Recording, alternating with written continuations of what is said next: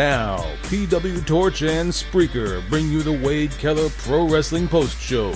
It's time to talk this week's WWE Friday Night SmackDown on Fox. Well, Jason, the top story, of course, coming out of the show relates to The Rock and WrestleMania.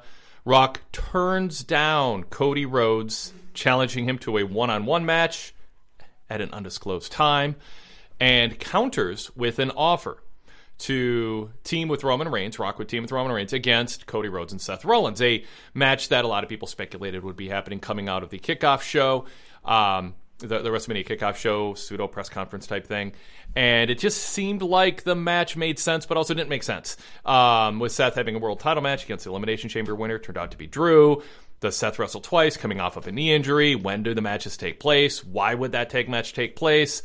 I still don't know it totally makes sense, but we now have it, and we know at this point, assuming next week Cody accepts the challenge, we know what Rock's match at WrestleMania is, with the stipulation being that if Cody and Seth win, then the bloodline will be banned from ringside. But if they don't win, then it's bloodline rules, which means anything goes. Rock then went on to say if you don't accept the challenge, he has the clout to make anything go anyway because he's the boss. He's your boss. He's, I'm your boss, he says, um, which makes the whole stipulation kind of moot, but I guess he wants to put on the the the uh, the image of earning it somehow. Um, so anyway, um, we now know. Um, I'm I'm curious for your thoughts on this announcement, how it was made, and and uh, and how it all plays out. I'm going to tell you, um, I have been probably the most confused by a storyline in a long time as it pertains to this whole bloodline uh, Cody Rhodes, Seth Rollins, uh, The Rock. Um, you know, it's I, I still don't really know what happened when it was. Well, we're going to have The Rock versus Roman Reigns, and then there was a public outcry, and I don't know. Did they call an audible? Was it something they planned all along? Uh, but at the end of the day, I, I maybe, and I'm probably going to be wrong. I'm wrong many times when it comes to uh, storylines in wrestling but it almost harkens back to the Shawn Michaels, Stone Cold Steve Austin, Mike Tyson dynamic, where everybody was just com- it was confirmed that Mike Tyson was going to screw Austin, and then it ended up being where it was a turn. I just I see the the Rock and Roman Reigns imploding on the first night of WrestleMania, and I see that they get the win, uh, Cody and, and Seth, and I I think it's I, I would see that maybe as a John Cena Rock build up, you know, where they almost went an entire year getting ready for their WrestleMania match. I, I, I, can see that happening with The Rock and Roman Reigns, maybe not a year, but maybe leading up to an event like SummerSlam. I think that's a distinct possibility. Um, uh, another big part of this wasn't just that tag match being announced and, and Rock turning down the Cody challenge for a one on one match, but also the body language, especially of Roman. Although Solo, uh, Solo could and seem amused by Rock uh, saying he's going to sing the national anthem and making fun of his singing voice, or mockingly saying it's it's surprisingly good. Um, Heyman, of course, just looks worried constantly, um, trying to keep everything working. But Roman had a was glaring t- uh, at, at Rock. He had something on his mind, and the final segment of the interview was Rock inter- or excuse me, Reigns interrupting Rock's doing "If You Smell What the Rock Is Cooking," and saying he needs something first, and he asked him to acknowledge him. Things got tense. Rock stared at him, had a "How dare you" look on his face. It seemed Reigns had a look of a mix of intimidation and uh, a need to hear Rock acknowledge him, so that he didn't feel like he was a, a, subsidiary of the Rock Show, which has been the concern, you know, and, and something that people have pointed out, including me, that Reigns has felt smaller in the presence of Rock, and it didn't feel like it was storyline. Um, although this makes it work more so as a storyline, which is Reigns saying, "I need you to acknowledge me," and Rock paused, and he did, and he said uh, he, he, that the family and, and Rock acknowledges him as the uh, as the tribal chief, which was a big moment. Um, but it didn't mean there there isn't that hint, more than a hint, of tension that could very well lead to um, like like you say, uh, a breakup or uh, between them in that tag match, a miscommunication of sorts. And then, is that if if that happens, is that uh, uh go directly to Rock turning back babyface against Reigns, or is Rock the heel? And Roman's, la- you know, Roman loses to Cody because he has no help from the Bloodline, um, because they lost a tag, they lose a tag match. But Rock, or excuse me, Reigns loses clean. Cody gets the win, so it's a good win for Cody beating Roman clean. But it also is a little bit of an out for Reigns that his whole plan was thrown off. I don't know. There's, there's different directions they can go with this, but yeah, I mean, I, I, think that is one of them. I think it's possible that Rock and Reigns stick together and, and they tell a, a, breakup story much later too. Um, but they are getting this this match in, and then you know you still have the question of how does this make Drew McIntyre look if he beats uh, Seth Rollins after this match after Seth already had to put in um, in effort in a tag match. So it's a lot of a lot of uh, angles to this that, that are worthy of examination and discussion. Uh, Jason, anything more you want to add to how this played out and any of the talking points coming out of it? Just one thing, and you know, again, this may be my 40 years of watching this business, and I always look for the little things. But if you look at every single time that The Rock has, you know, given the one for, you know, representing the bloodline, he sticks his thumb out. Everybody else does just the one. He sticks that thumb out and it makes an L for loser. And I don't know. I, I, I stick and I watched it tonight and he did it again tonight. And I don't know. There's something about that. And maybe I'm just, you know, you know, making more out of something than it needs to be but I know the WWE has been uh, notorious about throwing those little Easter eggs in yes. there, and that's why I've I've kind of gotten to the point where I look at that and I'm like, he's he's doing it different than everyone else, and does that have something to do with what's coming up? I think it's fair. Other I, have seen people bring that up, and if so, it's it's a fun Easter egg. It's a fun uh, foreshadowing um, of something that can be looked back upon and, and decoded um, after the fact. Uh, what do you make of the crowd reaction tonight uh, for Roman and for Rock, and then the chance for Cody? I think obviously people love Cody and people enjoy Roman's shtick, uh, but also enjoy booing him. I think The Rock is is the one that's most interesting in contrast to the Cody chance and the uh, the reaction to Roman.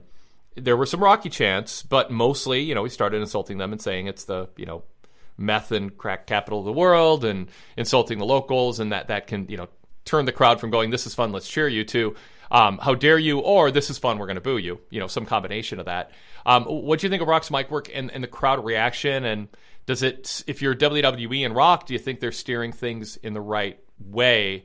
I guess it ultimately depends on, on where they want to end up, of course you know it's really it's really interesting if you had told me a year ago hell six months ago that The Rock, who's one of the most popular wrestlers of all time, was going to come back and he was going to be booed and he was going to get Rocky sucks chance and they were going to have the negative signage in the arena because of a baby face named Cody Rhodes, I would have told you you were crazy. I would think maybe Austin could pull that off, maybe even um, you know uh, Triple H, but I was amazed uh, how fast people turn on The Rock, which I think is fantastic. But yet at the same time, he is the same attitude era Rock where he will insult the crowd and insult the city, but yet he can be so clever sometimes that it's like you you boo him, but at the same time you want to cheer him because you're like, damn, it was really good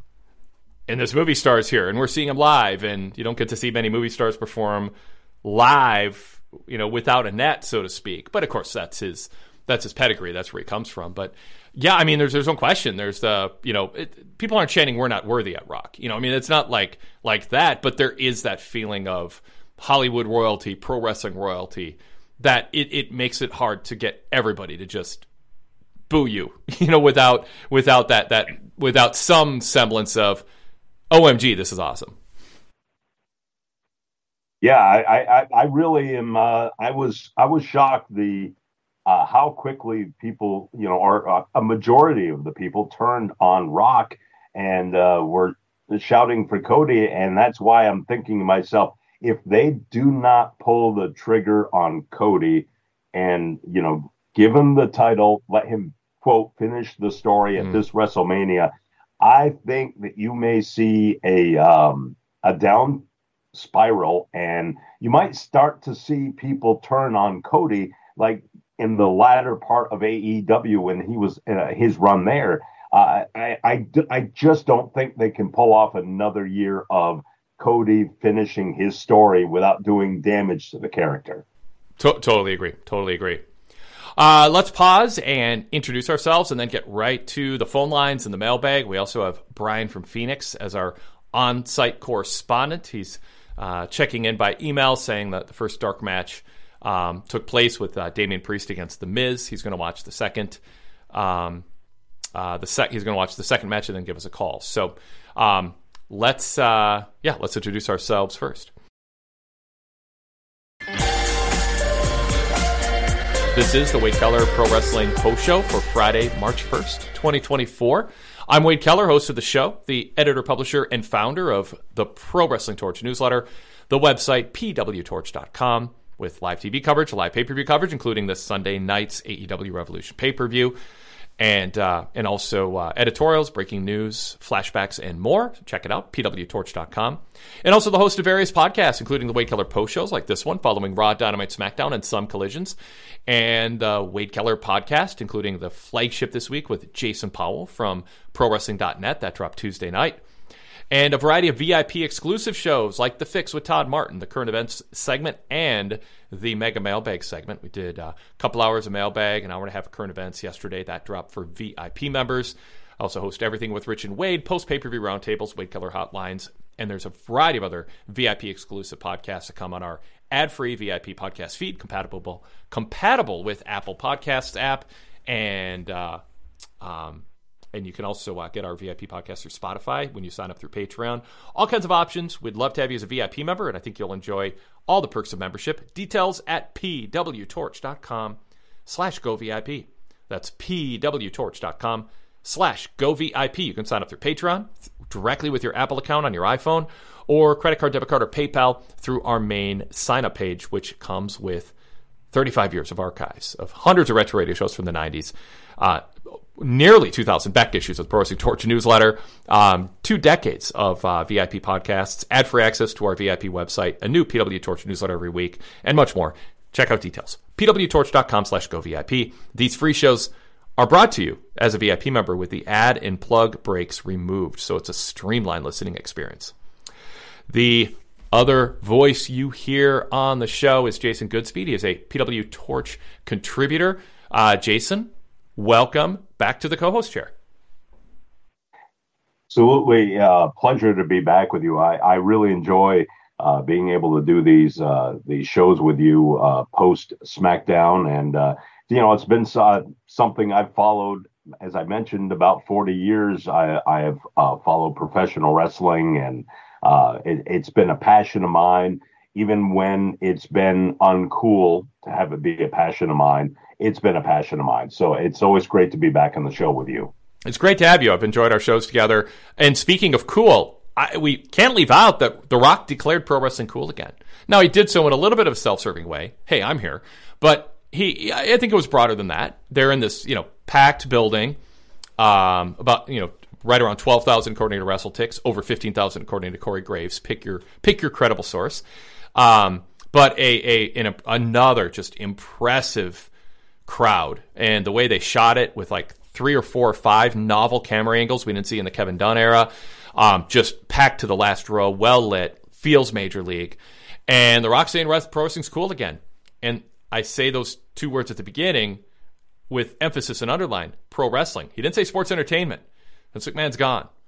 And the word pro wrestling is something that people who want to say pro wrestling and not sports entertainment now get to say. And I was impressed that Rock said pro wrestling. Certainly, his family uh, have have been part of the pro wrestling business predating the silly term sports entertainment um, that Vince McMahon coined to try to trick advertisers into thinking. Um, men in tights in a in a, in a raised plat- square platform with three ropes was not the same thing that they had um, been uh, shunning for decades uh, on television in terms of advertising and wanted to pretend he had created something else.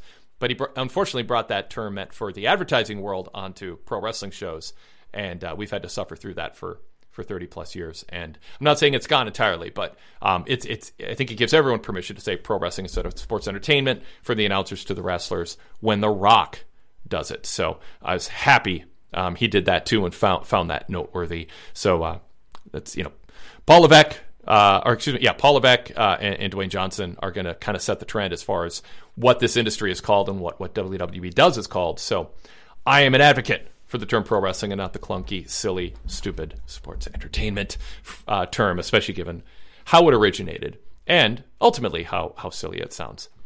Um, Jason, uh, anything else you want to add before we get to phone calls? Yeah, I just want to briefly touch on what you just said. Yeah, yeah it's it's nice that um, uh, tip of the hat to WWE.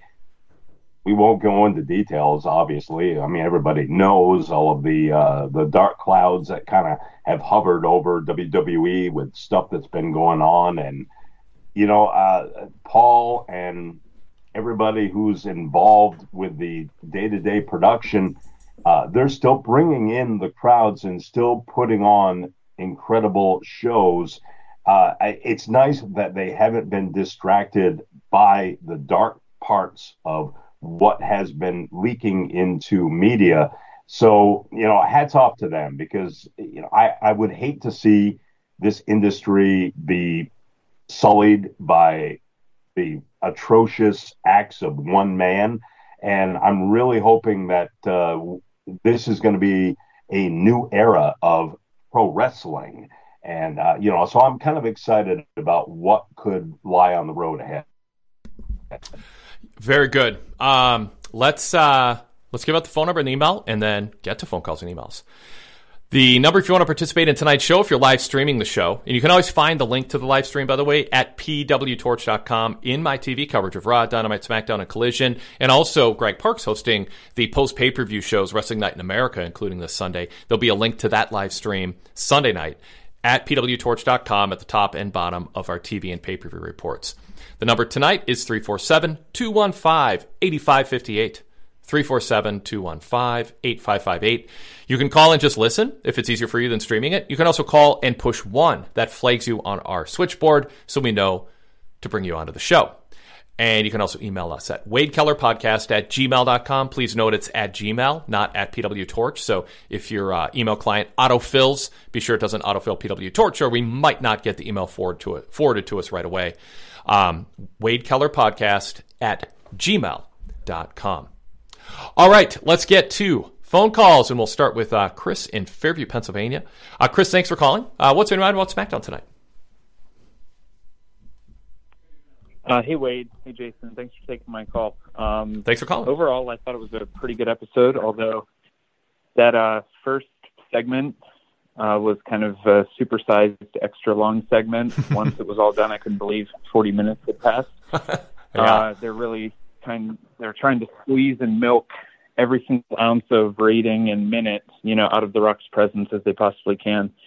Um, for that segment, do you think Roman was given enough tonight to kind of reassert his dominance in the bloodline, given that ever since Rock entered the picture, he has more taken a back seat because of just the amount of time that Rock's been given on his promos and to, you know, give his speeches and whatnot it still felt like it was The Rock's show tonight. I mean, he did 80 to 90 percent of you know the talking and I guess decision making. But do you feel like that ending part where Roman stopped him from completing the catchphrase and had him acknowledge him? Do you think that's kind of a step in the right direction for Roman now taking the spotlight back, or do you have any concerns that The Rock is still kind of bigfooting here between Roman and Cody's story? I, had they concern I and others have expressed, which is Roman is just standing in the background, letting Rock do his thing, and he feels like an audience member. And when Roman speaks first and Rock comes out second, makes it seem like Rock is the main event. Um, but to have Roman interrupt The Rock and The Rock to tolerate it at least, and then to acknowledge him, I think is enough. But it's also part of a storyline. You know, I mean, they are not doing this. There, I don't think I don't think Reigns did what he did tonight to make up for feeling like an audience member just watching Rock do his thing in, in recent weeks. I think it, they did it because they want to plant seeds for a Rock versus Roman match, and so this is part of telling a story. So in a sense, what they did tonight makes the past body language and placement better, um, if not if not completely explaining it. Because had we not been talking about that, it wouldn't have been such a big moment when Roman held the microphone and said he needed one thing from him. Had they just been getting along and seemed to have great chemistry, which they could have intentionally done, but they chose not to, um, that moment wouldn't have meant as much. So this is one of those situations where you can express a concern, but you want to have that that asterisk underneath any concern or even criticism, which is maybe it's intentional, maybe what we're sensing they want us to sense because a chap, you know, the next chapter is going to utilize that to get to the next stage, and I, and I think that's what we saw happen tonight. Uh, Jason, how about you?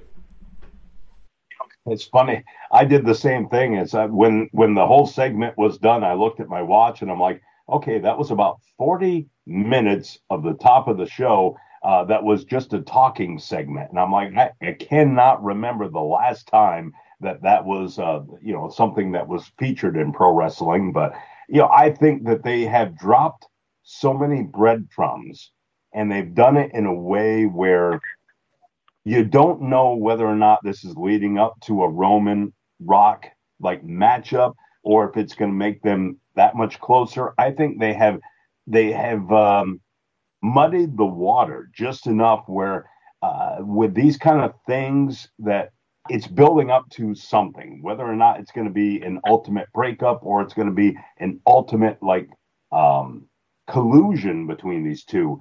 I, I think in that aspect it's been well done, but I was really surprised that a 40 minute segment opened up Friday night SmackDown, uh, where it was basically talking segments and a commercial break.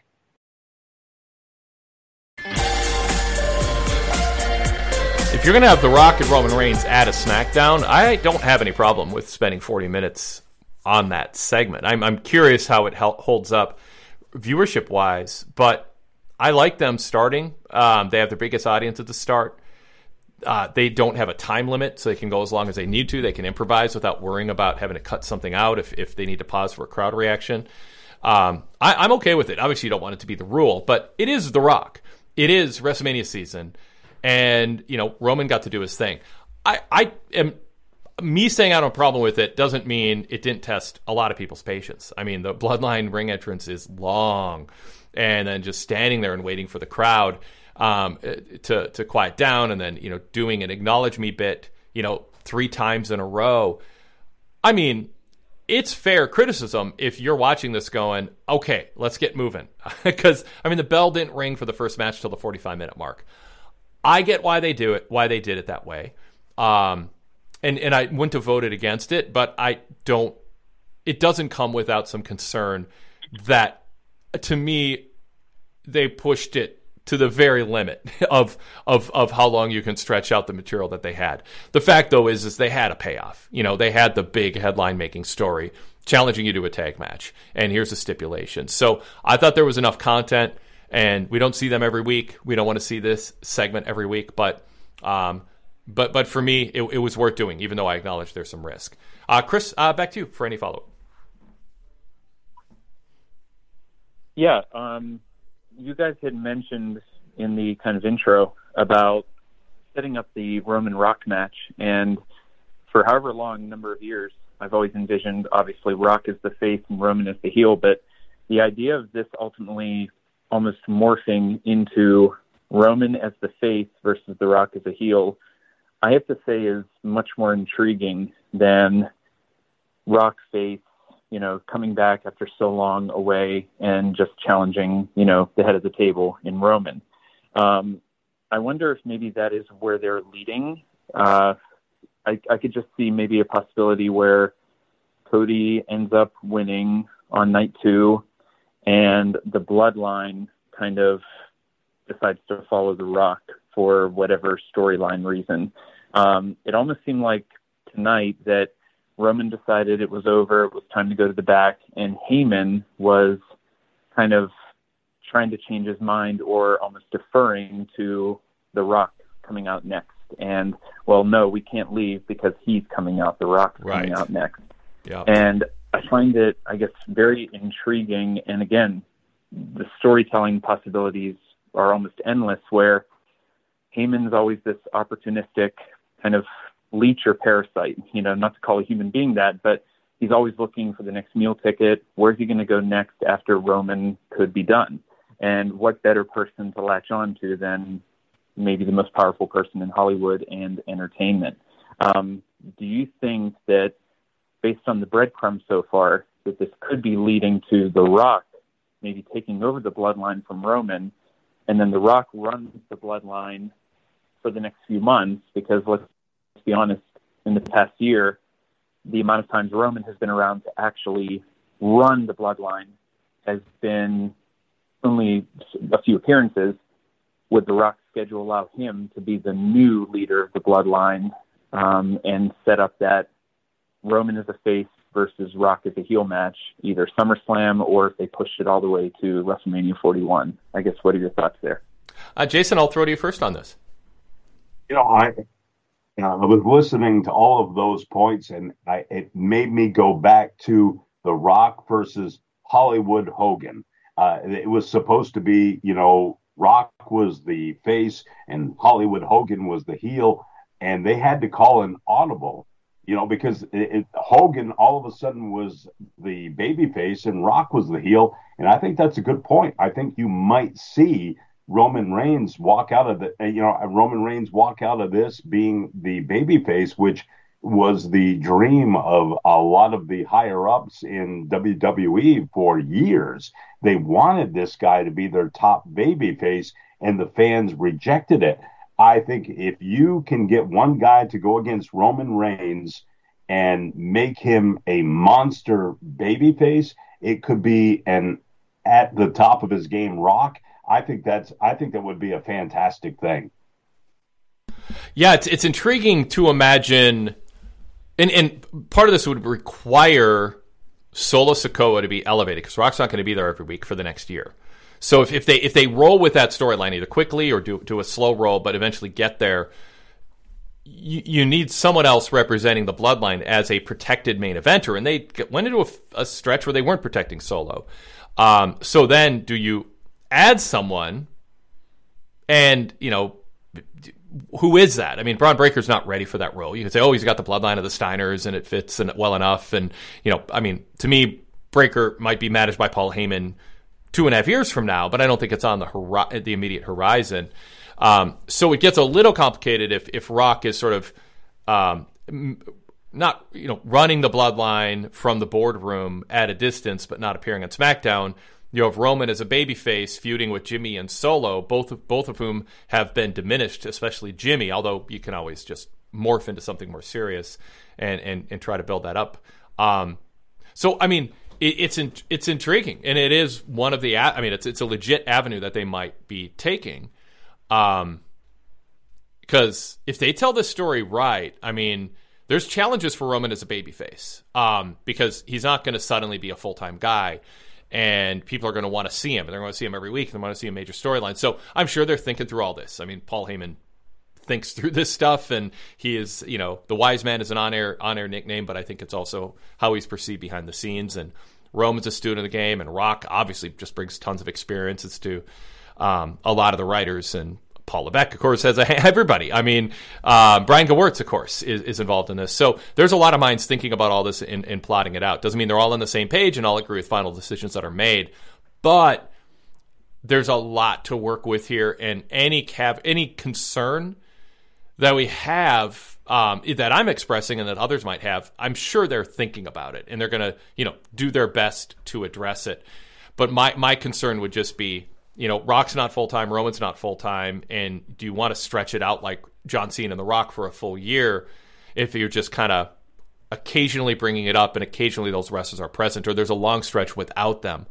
Um, but if, if Cody is the champion on SmackDown and Drew is a champion on Raw, I mean, even if Roman and Rock aren't around for a, a good stretch of time, unless they're building up SummerSlam or WrestleMania, that is a ratings boost, and it also frees up a lot of oxygen in the room for others to rise to the occasion. So, you know, they might be prepared to just have Roman be a special attraction already, um, and just showing up for big shows, even if uh, even if he's turns babyface and um, turns on the Rock. But it still could go the other way, and Roman can just stay in the bloodline, and they turn on Rock, and but Rock's going heavy. I mean, Jason, can Rock go from this? You guys are all crack, you know, crackheads and meth heads to suddenly, oh, just kidding, I was just having fun. Um, now cheer me because we got business to take care of to take out Reigns and, and Heyman.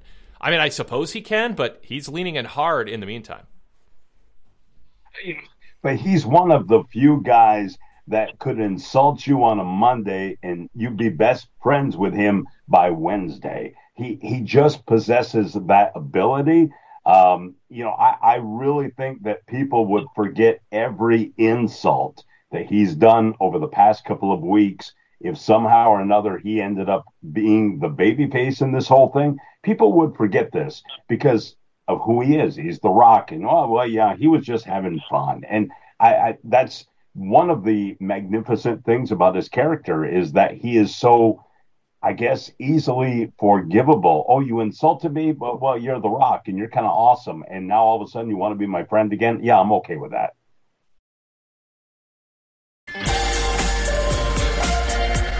Yep. All right. Um, anything else, Chris, before we move on to other calls? Uh, no, I that's it. I um, yeah. won't take up any airtime from the other callers, but um, so it would, far, it would be, this is still remaining pretty intriguing. Chris, it would be bad if you took up the Sorry, first 40 minutes of the show before it got to another caller, right? Oh, I was aiming for that. That was my that was my water level. I was aiming for 40, but you know, I I'll be a little bit more gracious than uh, yeah. maybe the Bloodline was, exactly. maybe Hollywood yeah. Rock, and I'll uh, I'll defer to others. So yeah, thanks for taking my call, guys. I appreciate it, and I'll try to call in next week when yeah. The Rock is back in uh, Texas. Sounds great. Uh, thanks, Chris. Good good call to start thanks, things Chris. off here. Our number, if you want to join the conversation tonight, 347 215 8558.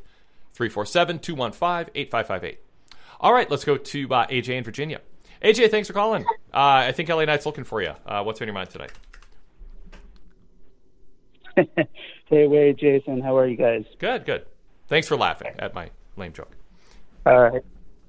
Of, of course. I, I always find you hilarious, Wade. All your jokes always crack me up. Oh, well, good. I appreciate it. so,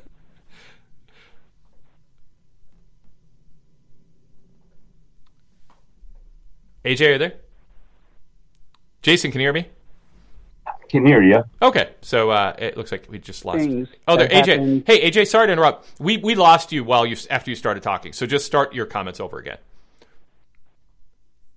Oh, sure, no yeah. worries. Yeah, so I had a few issues with the segment today, the Rock yeah. Bloodline segment. I I wanted to love it, but for some reason, some parts just didn't work well for me. So um, I'll kind of go through the list real quick and feel free to give me your thoughts on them. So the the part where he kept saying wrestling is cool again just rubbed me the wrong way as someone who's been a fan for, you know, the last 20, 30 years. It just makes you question the fandom, right? That people who've loved wrestling all these years think it's cool. The Rock just decided to reappear and frankly, it's the bloodline that really made the last two years super cool. I just feel he's taking a lot of the credit for things that he hasn't necessarily contributed to. So that that part just sort of rubbed me the wrong way. His his look, the shirt that he wore today, what he wore last week or, or two weeks prior, for some reason, Wade, I 90s, right? The 90s heel rock, it looked cool. For some, looks super awkward on him now. And I don't know what it is, but I remember the kickoff show for WrestleMania where he wore that black tank top and he just looked totally badass. And he actually looked completely integrated with the bloodline in terms of the look, right? Because they, they do a lot of black, they do a lot of red. I'm just sort of seeing the integration of The Rock with the Bloodline. It's literally like you're watching a split screen with the 90s Rock on the left and the cool Bloodline on the right. And and I don't know how others feel about it, but Yeah.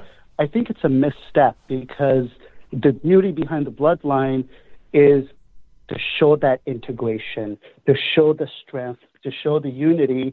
And I just feel they're missing it because over the last two, three years, what the Bloodline has done exceptionally well is showcase a nuanced, high performance driven narrative. And The Rock's just kind of throwing it all out. You know, he's mm-hmm. walking on water, saying whatever he wants.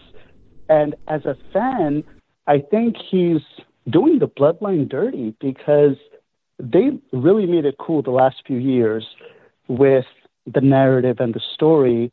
And I'm just disappointed that someone like The Rock is not elevating it, but in fact, he's actually tanking the bloodlines. I wanted to get your thoughts on that, and I've got one last item to call out between uh, when Roman interrupted The Rock as well. So I, I don't do this often, but I'm, go- I'm going to read an email in in support of the argument you just made. Also, AJ from uh, Nicholas from Massachusetts. He goes after the WrestleMania press event. I was really excited about The Rock when he was yelling at Cody on stage. I got shivers. I couldn't wait to see his new heel character. That's why when he came out last week doing his '90s rock shtick, I felt let down. I was hoping for a more serious Hollywood Hogan type of rock. I wanted that guy who was swearing at Cody and Triple H, and I got The Rock rewind, making fun of your hometown and cracking jokes about other wrestlers. I wanted The Rock to come out with Roman to Roman's music. I want them to make us believe Roman and Rock were on the same page. I wanted an explanation of how they fit together in the bloodline. This just feels like The Rock as a sidecar to the bloodline, and I'd rather not have him involved at all. Um, so AJ, first I'll throw it to you. What do you have to say to? 100%. Yeah, exactly. Yep. So you each kind of said it in your own way, and I was like, I have a complimentary email here that um, it, it- to to add to this. So um, yes, I I I can't. The Rock not doing what The Rock has done all these years has some risk. Um, when we see him with Cena, it's Rock doing his bit. Um, and Rock, it's just Rock being Rock, you know, and, and when he's come back before he's done it, to leave that comfort zone and to integrate into a, a, a really successful faction that has been a really big part. I mean, the, the centerpiece of WWE for a couple of years, and to instead just do your shtick and not actually introduce a new chapter. I understand your your sentiment. Um, I, I really do, and and and and Nicholas is too, and and and feeling like we're missing out on something. And I think it's not just the body language of Roman seeming like he's there to just watch Rock do his routine and stand in the background, which again might be deliberate, and it might. Or, or maybe it's maybe it's not deliberate, but they're going to make the best of it. It could also be that with this storyline, um, but you I, I can't help, and you can't help but imagine what if Rock came out to the Bloodline theme and didn't do his shtick, and we got a whole new version of him? Would that serve the fan base, Roman and Heyman and Solo and Jimmy, and the storyline, and ultimately where they go more? Um, and you know, we're not going to get it. It's too late now. I mean, really. I mean, I, I don't know. I mean, I guess they could just start next week, but um, it's unlikely. Um, Jason, uh, w- what what do you think Yeah. of all this? Yeah, I, I totally agree. I think they could have made a bigger impact if they had said, you know, The Rock's coming out and he's going to be part of the bloodline. And he had done, I, I'm not saying uh, to be as stoic as Solo Sikoa, uh, but not to come out, grab the mic, and do 1990s rock era um, insults and, you know, uh, you know, catering to the crowd. I really think they could have boosted the Bloodline saga a little bit more if he had just come out and endorsed Roman Reigns and uh, I guess be a secondary character, which I know for a lot of wrestling fans would be, uh, you know, a atrocious to think of The Rock as a secondary character. But um, yeah, I, I, I agree. I think that if he had just come out and said, I support the bloodline, and he had been more of a secondary character in the background. Uh, uh, you know, above the Sol, uh, Solo Sikoa, uh, certainly above the um, Jimmy Uso, but yet been a silent partner in a way. I really think he could have benefited the um, the whole bloodline storyline hell of a lot more. Yeah, well, we have what we have. I, I'm curious. Eh, you know, I, I'm pausing to think: Will there be a book written or a podcast where someone involved, not Brian Gewirtz of The Rock, but someone else? It you know have to be Heyman or Roman or the Usos or whatever, one, who who talks about this someday. You know what I mean? Like you know, did, did The Rock show up and, and they're like, all right, here's our vision. And Rock's like, nah, nah, nah. The Rock's not going to do that. The Rock's going to do what The Rock does. And, and just kind of, you know, Hollywood big shot at them and, and, and, had Brian Gewirtz, you know, at his side going, yep, yep, this is what we're doing. Um, or is this a real, is this a real consensus collaboration? And, and they're like, no, no, we want you to do The Rock's bit. It's going to work better for where we're going. And I don't know the answer to that. Um, you know, I, I've gotten observationally, there's been some sense that The Rock has been more of a dictator than a collaborator. Um, you know that people observing body language and you know whatever you know what they hear, um, and that you know I guess I've been just told don't assume that Roman is just like, oh, it's so great Dwayne is here and whatever he wants is great. Like, I don't think that's the attitude internally. Um, but it doesn't mean it's contentious, but it just means they're adapting to The Rock, and it's not necessary. I, I, think some of the stuff we see on TV might be a manifestation of a little bit of the reality of of Rock, and who can blame him? I mean, he's just such a huge, huge, huge star. A little rusty, you know, in terms of being in front of a live crowd. And you know, the security blanket is coming out and doing doing his shtick as opposed to trying to branch out. Um, and you know, I can see him thinking, you know, come on, I'm a big deal. Let me do my thing. You work around it, and it's not bad. But I, I, I totally understand. Um, you know, I totally understand people thinking maybe this would be better a different way. Uh, AJ, I'll, I'll throw back to you for a response here.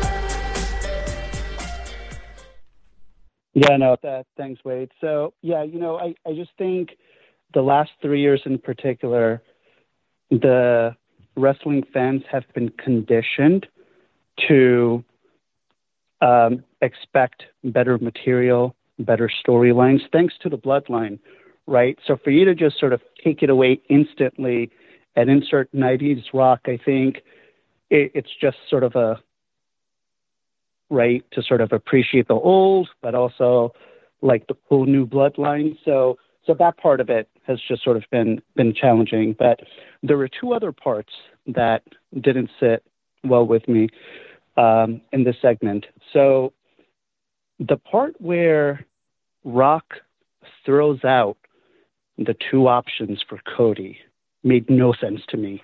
Why would The Rock want to give Cody a path to have a one on one match with Roman with no involvement of the bloodline. I, I just thought that was such a misstep. That that's in fact something Cody should ask for when he meets The Rock and um, Roman face to face, and he should say, you know, bloodline always wins because it's never fair. It's never one on one.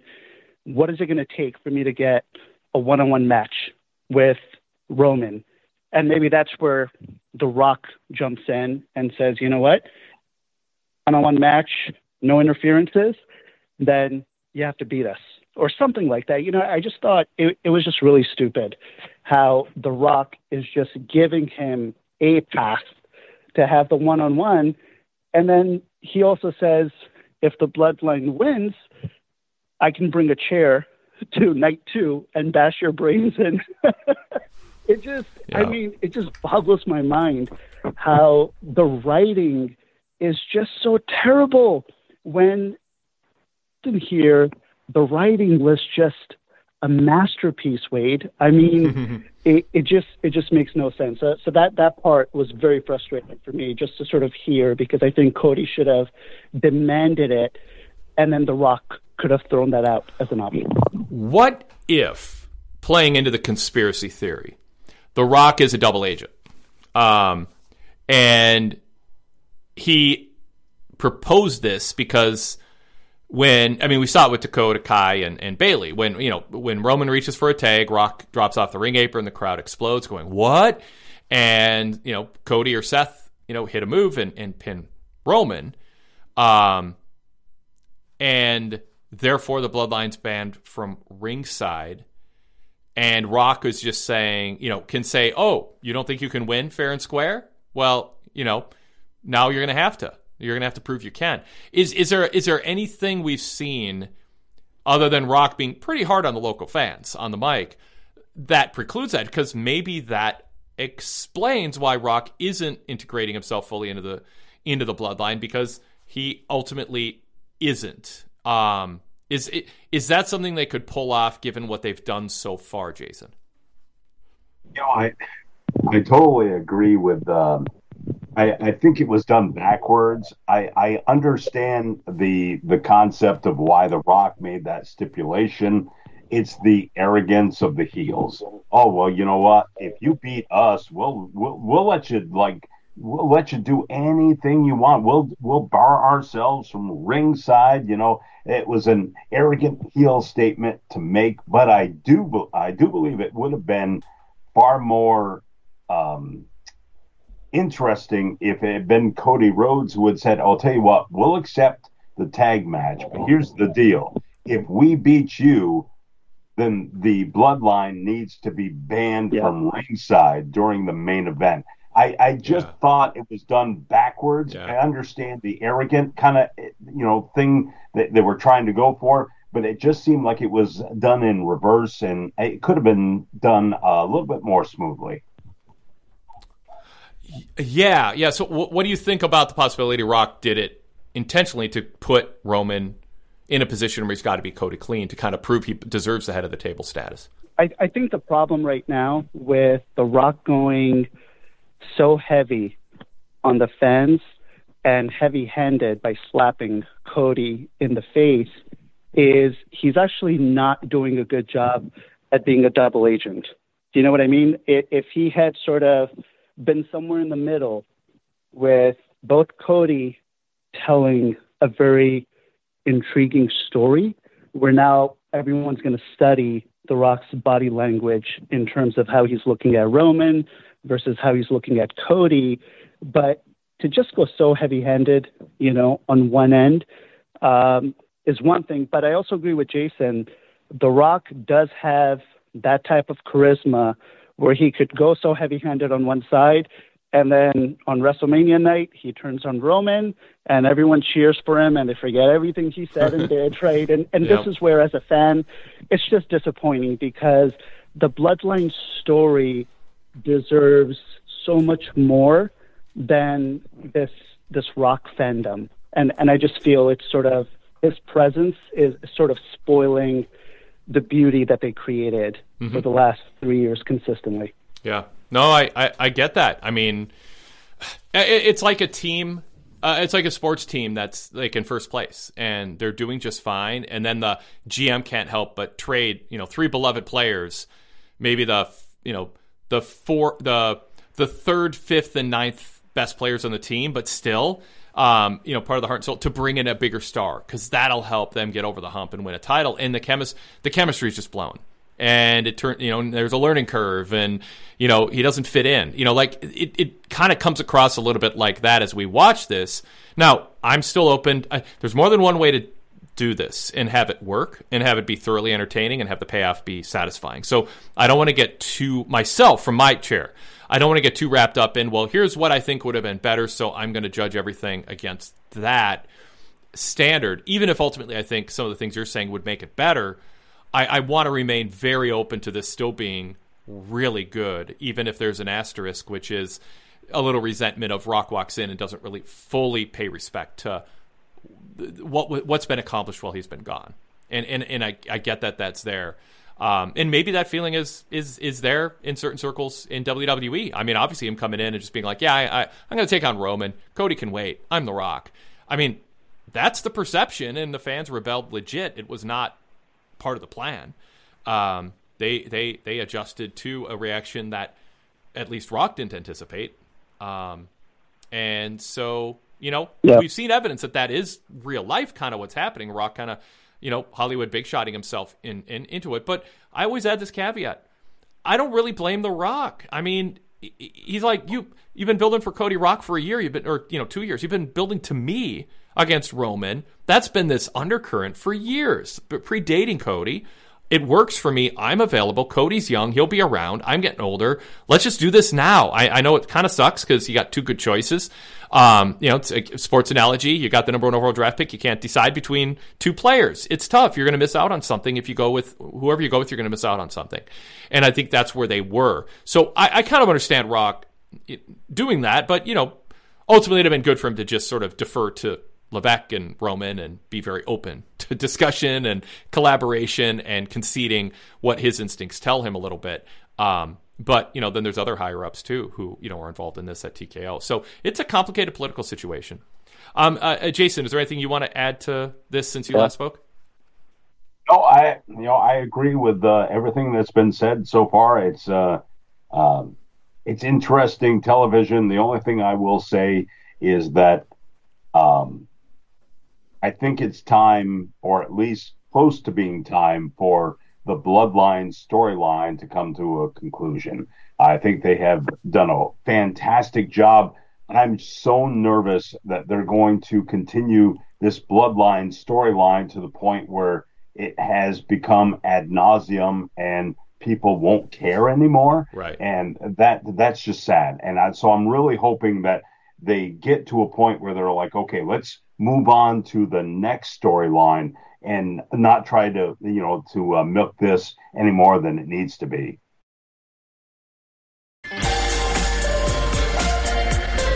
Uh, AJ, anything you want to add to this conversation before I move on? Yeah, just just one last thing, Wade. Sure. So the the segment where um, Roman interrupts The Rock, mm-hmm.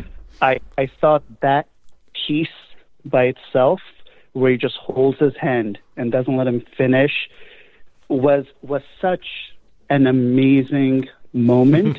but what was missing was a story that would prompt him put his hand out. There's literally nothing that was said. Mm-hmm. The Rock didn't even take a funny shot at Roman. And it was just so out of the blue, and it was such a waste of such a beautiful opportunity because they can't do that again, you know. And I, I, I wish there was something that had happened with even Paul Heyman, for example, where maybe The Rock and Roman are standing in the ring at the same time. Roman puts his hand out for the mic as he usually does, and The Rock does too. Mm-hmm. Who does Paul Heyman give the mic to? Do you know what I mean? And yeah. I'm I'm just spitballing here, but there there's so much material, and this is really where my frustration is coming from. And I hate to be a Debbie Downer because look, it's still really entertaining. It's a whole lot of fun. I'm going to watch it every week. I'm going to watch WrestleMania. It, they could have done so much more, and it doesn't take a lot to think of these cool sequences to make these moments truly electrifying. So I, I'll, I'll leave it there with you guys, and I appreciate you taking my call, Wade, and hearing me out. Thank you, guys. Absolutely, thanks, AJ. Really good, uh, good, good points, good contributions to the show. Uh, uh, Jason, what do you think about that? Does anything cross your mind what they could have done to set that up, or do you think it was that there's merit to the the approach they took, which is sort of out of nowhere? Roman stood in the background, been an audience for The Rock. Boom, he's been waiting for The Rock waiting for The Rock to pay him the proper respect as head of the table. His patience ran out, and it manifested in that moment. Does that work without um, the point AJ's making, which is it'd have been nice to have some foreshadowing or some hint, other than people observing Rock is sort of bogarting or bigfooting these segments, um, and maybe that you know was intentional and not an un- unwanted side effect. I think that the uh, WWE has done a fantastic job of, um, especially with the bloodline, of trickling it through the you know the, the evolution that it needed to be gone through And this particular aspect seems to just have been dumped on uh, very suddenly. So I don't know if it's part of the audible of the, you know, um, Cody Rhodes people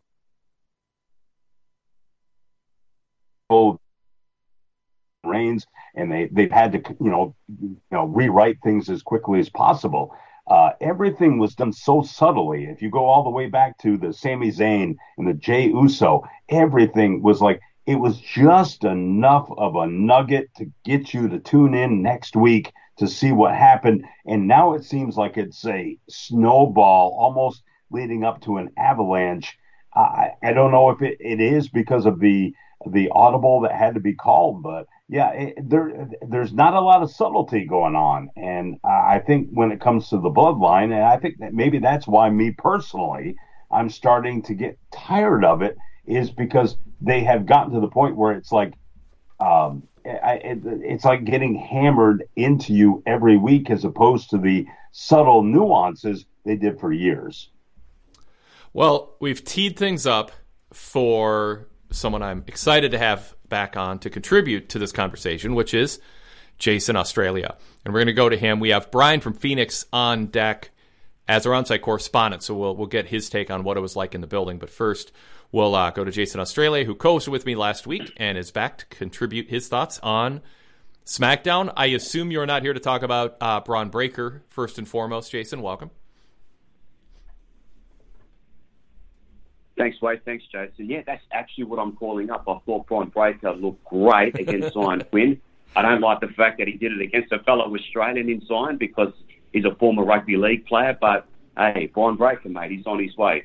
Um, but no, in mm-hmm. I I appreciate everything that AJ said, but I kind of have a, a, a counterpoint to this, Wade. I'm more confident and I have more um, faith in WWE's writing moving forward. I think last week when I came on and I spoke to you, I thought that The Rock is a double agent, but I still think they're positioning Rock to be a babyface. So I'm I'm going against the double agent thing, but I think he might go against Roman. I just have more confidence in their writing. I go back to what Drew McIntyre said a few weeks ago. He said, "We all know how the main event's going to end. The bloodline's going to interfere." Then we had Solo interfering against Cody, and Drew McIntyre picking up the win for Cody's only his second loss. So it's almost like they've given us that finish. They're not going to give it again. The way that I see it playing out, I, I, believe this is going to ultimately turn to a, a Rock babyface turn in between night one and night two. Now that they've set up this tag match, I can see The Rock eating the pin and this really annoying Roman Reigns because now he has to go one on one with Cody thanks to The Rock eating the pin. And I can see the bloodline trying to interfere because if this is the tribal chief, he's the one that has the final say, not The Rock. In his mind, he's going to overrule The Rock, but then The Rock's going to say, no, I'm a man of my word. We lost the match. Cody gets it one on one with you. Then that's how I think he set up WrestleMania 41. I think The Rock is going to be humbled by the loss on night one and I know people are asking, well, if he has all this power, why does he give Cody this option of having the bloodline not on night two? Well, listen, he's a confident heel. We could always go back and say, why did Vince McMahon give Stone Cold all these opportunities? Why not just strip him of the title if he's the boss? Well, because he's arrogant and he's a heel and he thinks that he's going to be able to overcome Stone Cold. He's going to put all these obstacles in front of him and it's going to be even sweeter to defeat him. And that's the way The Rock sees it. He's a man, even though he's a heel, He's a man of his word, and he's going to give them the opportunity. But ultimately, he feels Roman and The Rock. It's the number one family in sport in, in professional wrestling, and there's a reason why he said that, and that's why he's given Cody the opportunity. Would it have been better if Cody offered that? I guess so in a way, but I can understand Rock's character offering this to him. Now, getting back to Rock talking about professional wrestling, the way it's so ironic that when you think of sports entertainment, you think of Vince McMahon. I think The Rock emphasizing professional wrestling is his way of saying we're no longer dealing with Vince McMahon. And professional wrestling has never been cooler or hotter because Vince McMahon's gone. I think it's their subtle way of saying the sports entertainment era is over, which you associate with Vince McMahon. We want everything associated with him and all the words associated with him gone. This is professional wrestling. This is this um, industry that I grew up in. It's part of my bloodline. It's professional wrestling. Now, I don't know if you guys caught the uh, promo that The Rock cut on Twitter. He posted on social media that went for 20 minutes. He did a wonderful job of really put, coming across with his point of view from a storyline point of view and also just a um, from a shoot point of view, if you like, why he wanted the match with Roman Reigns. And I think he did a wonderful job in this 20 minute promo of blurring the lines between um, reality and fiction. So I think just the way that I'm reading the tea leaves, I think it's ultimately leading to a rock babyface turn in between night one and night two. And I just love the story they're telling with Roman and that he is so frustrated. He wasn't getting the acknowledgement from the crowd. He's feeling like he's being downplayed and he needed The Rock to acknowledge him to build his confidence up. So I believe next week we will see The Rock come out to the Bloodlines music because all is mm. well in Roman's world and The Rock can be the babyface because he is saying, okay, Roman, I see where you're coming from. I acknowledge with you. I'm on your side. I'm doing this for you. It's all about the paranoid king, Roman, feeling like he's losing power. And, you know, he needs The Rock to acknowledge him, and The Rock's willing to do that. Then next week he'll come out to the music. That's the way I see things playing out. It's interesting when AJ brings up, you know, we needed some something to set up Roman putting his hand on the microphone and saying, I need one thing from you.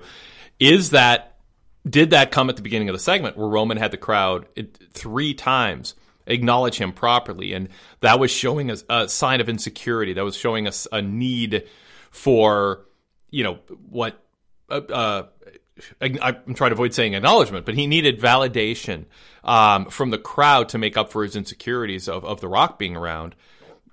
And the good part is, uh, uh, Jason, uh, uh, co-host Jason, um, we've got you know a, a, month for this, a month plus for this story to be told, and so we're not on a rush. Um, even if you know we got two more weeks of The Rock at least um, in a row here. Well, so co-host Jason, what do you think what Jason Australia said? You know, I think that The Rock in the next couple of weeks leading up to WrestleMania has to be one of the most um, unusual versions of The Rock that we've seen. I think he needs to be subservient. I think he needs to be kowtowing to Roman Reigns because I think, and I, I totally agree with uh, uh, Jason Australian. Uh, if if we have a Rock turn on night one of WrestleMania, that is going to build the excitement for night two with Roman Reigns versus Cody Rhodes because you you you you're always going to imagine that the Rock is somehow or another going to screw uh, Roman Reigns. Although I'd hate to see it happen because you'd like to see Cody win it uh, clean, but I I really think Roman has found his footing as an absolute heel, and uh, it would be nice to see um, the Rock kind of say, you know what, I, I I tried. I tried to get along with the bloodline. You're just way too into. You're not as important as you think, and uh, I, I, think that would be a, a fantastic two night WrestleMania to have The Rock kind of get the um, it, take the pin, which is I think is awesome on Saturday, and that eventually leading to Roman taking the loss to Cody night number two. And there, I think you start to seed, you know, your your feud for Roman and um, uh, The Rock heading into the next WrestleMania 41. Uh, Jason, Australia, back to you. Yeah, I think it's important to stipulate. I don't see The Rock interfering on behalf of quote Cody, but I see him thwarting the bloodline because Roman is, wouldn't be happy with The Rock eating the pin, and right. Roman's not entirely happy with The Rock making this stipulation. He's the tribal chief. He didn't sign off on this, so he has an out. And because and now he's been put in this situation because of the Rock losing, not because of Roman.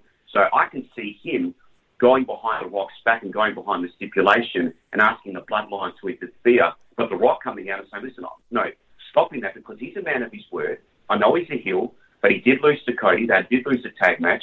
He's a man of his word. And that sets him up for the babyface turn. So I think that happens. It's, I think, look, I just give them far more credit with their storytelling. I think they've obviously had to adjust on the fly, but I think they've dropped little hints here and there as to tell us where they're heading with this. And Roman playing that paranoid king who's sort of losing his power to his cousin and needing him to fall into line.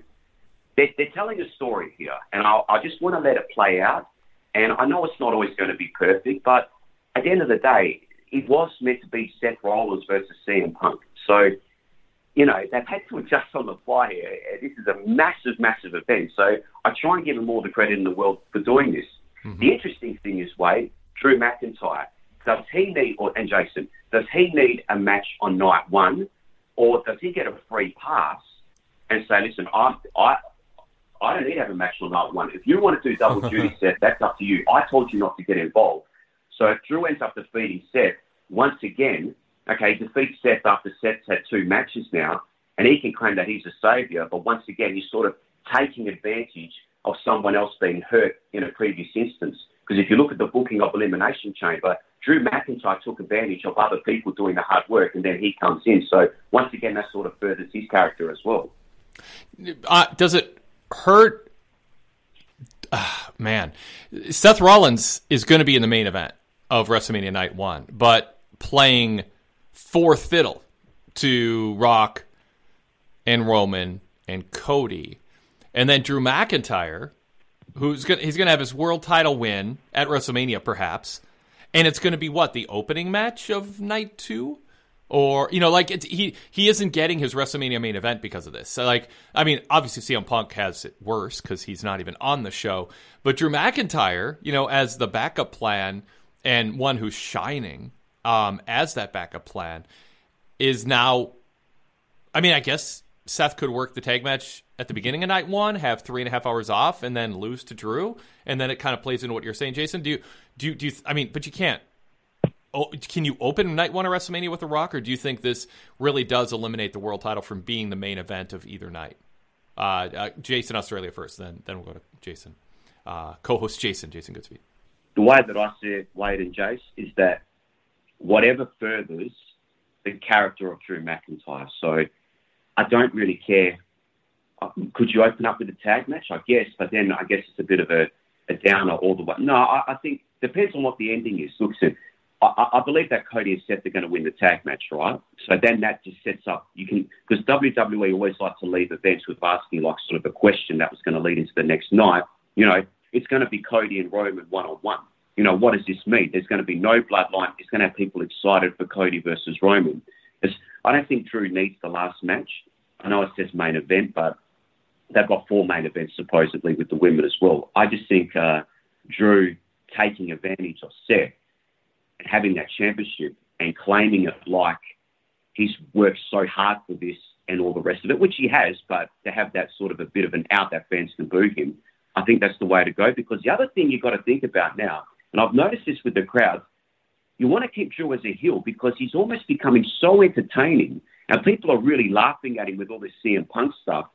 He can't. He's got to have some. He's got to maintain that sort of hypocritical nature to him, where fans can boo him. Because if he becomes so entertaining and just earns everything the clean way, he's going to be turned babyface. So I think you want to move forward with him as this hypocritical heel who thinks he's done all this hard work, but he's had all these shortcuts given to him, but he refuses to acknowledge it because he's only looking at it in his way and through his eyes. So I think that plays into his character more. Uh, Jason, co-host Jason Goodspeed, what do you think? You know, I, I, I would love to see the um, the tag team match open up WrestleMania Night One. Um, establish Cody Rhodes as the winner to go on to main event Night Two, and I would love to see the Night One main event be Seth versus Drew. Drew take the title, and exactly like Jason Australia said, uh, you know, to be able to just brag and boast and pat himself on the back. You know, I, I worked so hard to do this, and I'm the world champion now. Uh, I think that would be um, fantastic for his character, yeah. and it does give a little bit of an out for Seth to be able to say, "Well, look, I wrestled in this tag match." To begin night one of WrestleMania, I had to close out night one of WrestleMania defending my championship so it gives him that little bit of an out. So when he get does get beat, doesn't hurt that uh, um, the mystique of Seth Rollins. But yeah, I, I really think that could that could do a lot to boost Drew's character. Uh, to both Jasons, I want to introduce an email on this specific topic and get get your response to it. Brad in Nashville says, uh, "I just don't like this. Yes, that's a big tag match for night one. It will attract eyes, but it undermines night two. It's too much."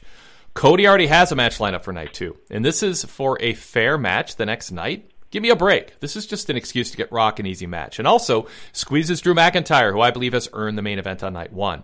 And why would Seth even bother with joining in this match from a logic standpoint? What's in it for him other than getting softened up for Drew while already hurt? This match might bring a lot of eyes, but it is simply illogical other than squeezing The Rock onto the marquee. Now, Drew, uh, they tried to cover that based on the segment with Drew and Seth on Monday, where Seth is like, you know, the world title is important. What we're doing is important, but as long as the bloodline is out there, nothing matters. They're just they're gonna there's this dark cloud that's gonna influence everything. We need to take any chance we can to take them out. So I think they tried to lay the groundwork for that. That'd be my response to to Brad in Nashville. Um, uh, Jason Australia, what, do you think of that email? And, and, certainly you can follow up on on what uh, uh, Jason Goodspeed said too. I see exactly what Brad is saying, but like I said, everything got thrown out because of CM Punk's injury. I can completely understand The Rock from an objective point of view, thinking that this WrestleMania needs The Rock. And like, you can always pick apart things, right? Nothing's perfect. I like the way it's played out. Um, I wasn't talking about having the tag team match open up, but I could see Jason's point of view. So either way, Wade, I don't really care the order or how it plays out. I'm, I'm looking at what's going to happen the night after and where we're going after WrestleMania. So if Drew walks out as a champion and he can, and, and, and Seth had that extra match before him, and Drew celebrates like he's worked out really hard to get it, and he also has a backup in his saying because he can tell Seth, hey, I told you not to get involved with this. That was your decision. You decided to do double duty, not me. You know, he also has that truth that he can play on. As long if he walks out as a champion and gets his moment and whatnot, I don't have an issue with that. And for me, it's all about where they go next. So I, I'm not as down on this as what other people are. I can see people are upset that The Rock, Dwayne Johnson, feels like he has to insert himself into this. But like I said, I mean, it is WrestleMania 40. It is The Rock, and we don't know with The Rock when he cut that promo on social media earlier today and it went up for 20 minutes. I mean, we don't know how much of The Rock, and I, am sure he played a massive part in his $5 billion Netflix deal. We don't know what has been told to these people. You know, The Rock's going to have his certain involvement in this. This is what we're doing. You've got to look big picture as well. So I'm not, I'm not really big on this whole, oh, The Rock's sort of inserting himself. It's unfair, or this person earned the right to this moment, or whatever. I always look at it like, what's the best thing ultimately for the business? How do we not disrupt the pushes that we've got going along with organic stars like Cody Rhodes? And as far as Drew McIntyre is concerned, I don't have any feeling for him because um, feeling like he needs to earn something or whatever, because his character is the hottest it's ever been. He's earning millions of dollars. He's in a great part on the card. Whether he's the last match or whatnot, if he walks out the champion and the next night on Raw, he has further juice to his character to set up money matches with CM Punk. They set up money matches with a Seth Rollins rematch and other people. I'm kind of happy with that. So I'm more I'm more content where things are heading because I can see. I, would like to think a, a bigger picture. Uh, Jason Goodspeed. I would. I know that this is going to fly in the uh, face of conventional wisdom for a lot of people. I would love to see a heel turn with Seth Rollins. I would love to see him open up WrestleMania Night One, lose that match with uh, you know, or uh, win. Uh, you have Cody win that match so he can go on, and yet he loses the title later that night, and that sort of sets into motion the fact that he's upset that you know he defended Cody, and yet it, his defense of Cody cost him the championship and usually, right around WrestleMania, right after, they do a lot of the um, uh, the roster shuffles, and maybe we can go and revisit the Cody Rhodes Seth Rollins rivalry on whatever brand they happen to be on. Uh, it was a hot rivalry, and I think that it is time for Seth Rollins to have that. Uh, you know, I know he's got his little sing along with the with the fans, but he is so much better off as a heel. He just resonates so much better as a heel, and I could see him having a nice feud with Cody Rhodes moving forward over the you know the Universal Championship. Um, so that's where I, I see the if I was booking the whole thing, it would be making Cody Rhodes the, the you know the hero. He's got the belt, and then you got this this uh, this villain uh, and Seth Rollins, and he's so upset because he was trying to help this guy, and because he tried to help them, he ended up being weakened, and Drew McIntyre took his title. Uh, I, that that would be how I would book the thing if it was up to me. All right, uh, Jason Australia, back to you. Anything else you want to bring up? Yeah, I, I really like that idea a lot, and I can yeah. see Seth going down that path, thinking that he tried to do something. I mean, he said it's because then once again, Drew McIntyre can sort of be that black devil on his shoulder after he takes the title from Seth, saying, "Was it really worth it? You know, was it really worth it?" So once again, mm-hmm. playing into Drew's character, and then Seth sort of turning to that dark side. And, and Jason raises a good point. You look at the history; it's all well and good that Cody wins the title if if he wins it, and we hope that. I think a majority of us hope he does. So if he does, most important thing the night after, who have they got lined up for credible challenges for that title? I mean, we saw with Austin, right, when he won it in '98. Okay, he defeated Shawn Michaels. Who's next? Vince McMahon, Dude Love, someone he's comfortable working with. It's always that next opponent. Shawn Michaels after he won it. Okay, we go straight into a personal feud with Diesel, and then you know he has these other challenges. So Cody Rhodes, his challenger for that title, as soon as he after he wins it, it's going to have to be someone who has a history with, is personal with, so we can continue on with the momentum. Because we don't want this all this momentum for Cody just to suddenly drop once he finishes this story. Another story has to emerge, him defending the title. And if you have a bitter Seth Rollins who feels like he put the company and everyone ahead of himself coming after Cody, I think that's a great story to tell. So yeah, I would definitely like to see that play out. Uh, cool. Uh, Jason, anything else you want to add? Anything else on this topic or another one? Absolutely, I'm good on that. I I, I think I'm on uh, total agreement with Jason Australia about. Uh, I think that we are we could absolutely be setting ourselves up for a uh, fantastic feud between Rollins and Rhodes if they choose to go down that road. Uh, Jason Australia, anything else you want to add? And just just, just to wrap it up, I think yeah. The Rock's gone out of his way to call Seth Rollins a bit of a clown and whatnot. And mm-hmm. I've sort of seen a change in Seth Rollins' character over the past few weeks. Yes, he comes out dancing and everything, but I would like to see a more serious Seth Rollins. I think this laughing, the clothes, and all the rest of it being half a joker or whatnot, I think that's played its course. I think people like to see serious Seth Rollins. They like it when he gets down to business, and his, his promos, I think, have been tremendous over the past couple of weeks. And if they can transition to that into a heel Seth Rollins with some venom behind him and some bitterness behind him, in a different kind of way to Drew, but coming after Cody, then I think we've got serious money there. And Seth will always have that chip on his shoulder that he hasn't beaten Cody yet. So that's going to fuel his fire as well.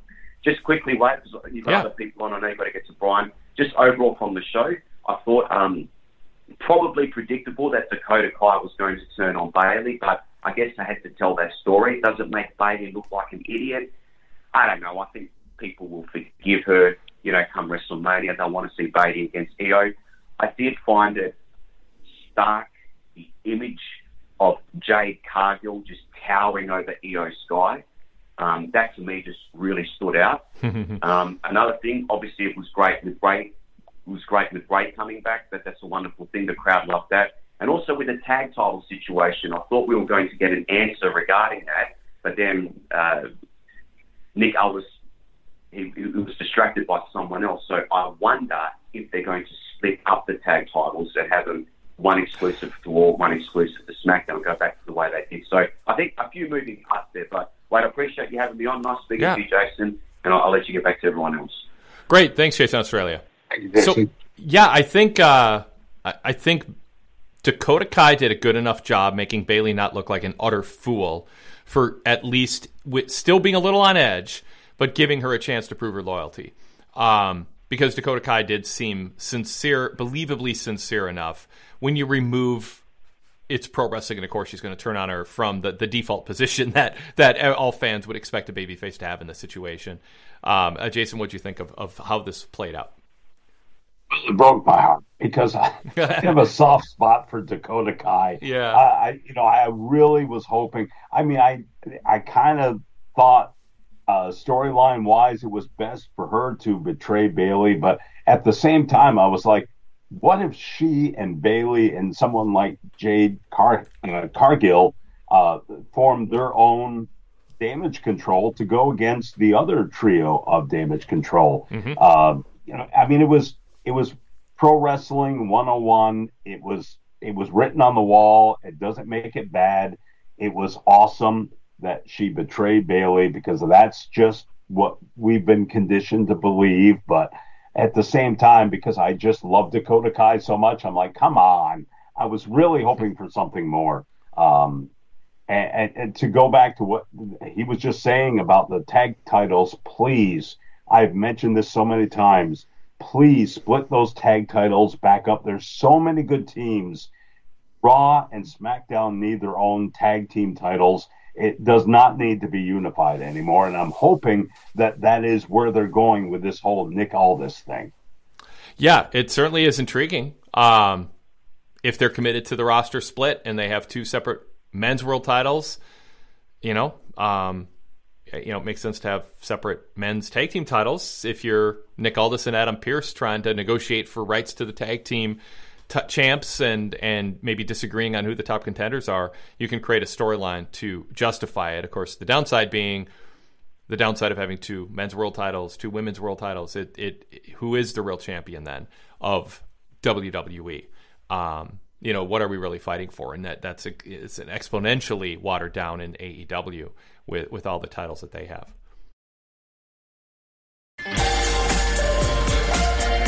All right, we have Brian from Phoenix patiently waiting after attending tonight, witnessing The Rock um, in person in uh, in Glendale. Brian, thanks for calling. Welcome to the post show.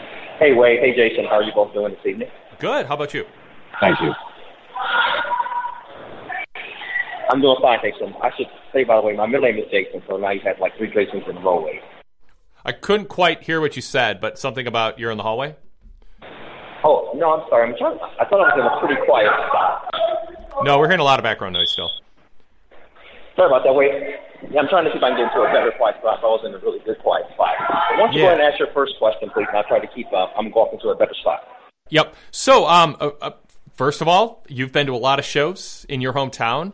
From a crowd size and energy standpoint, where does this fall? Did it feel like you were part of a red hot product? And as Rock said, pro wrestling is cool again. Uh, talk about the vibe in that building relative to other times you've gone over the decades. Well, Wade, it was um, really interesting, and hopefully you can hear me a little bit better. You're much I'm better trying now. to get to a better, a yep. quiet spot.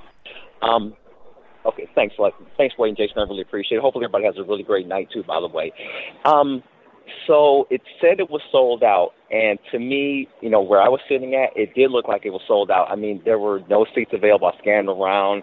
There was uh, some people just, you know, maybe standing room only. I'm not sure if that's exactly correct, but there were some there were some areas where because it's a hockey arena that you could sit and stand, or or I'm sorry, stand and have like um, tables like you can put your cups at and things like that.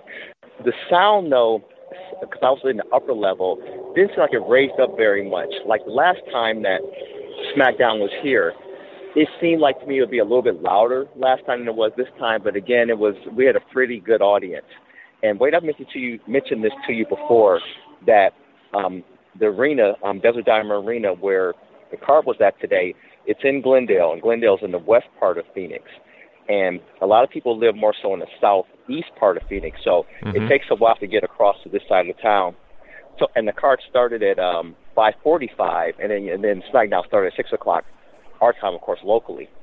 So it took a few minutes again for the uh, arena to fill up.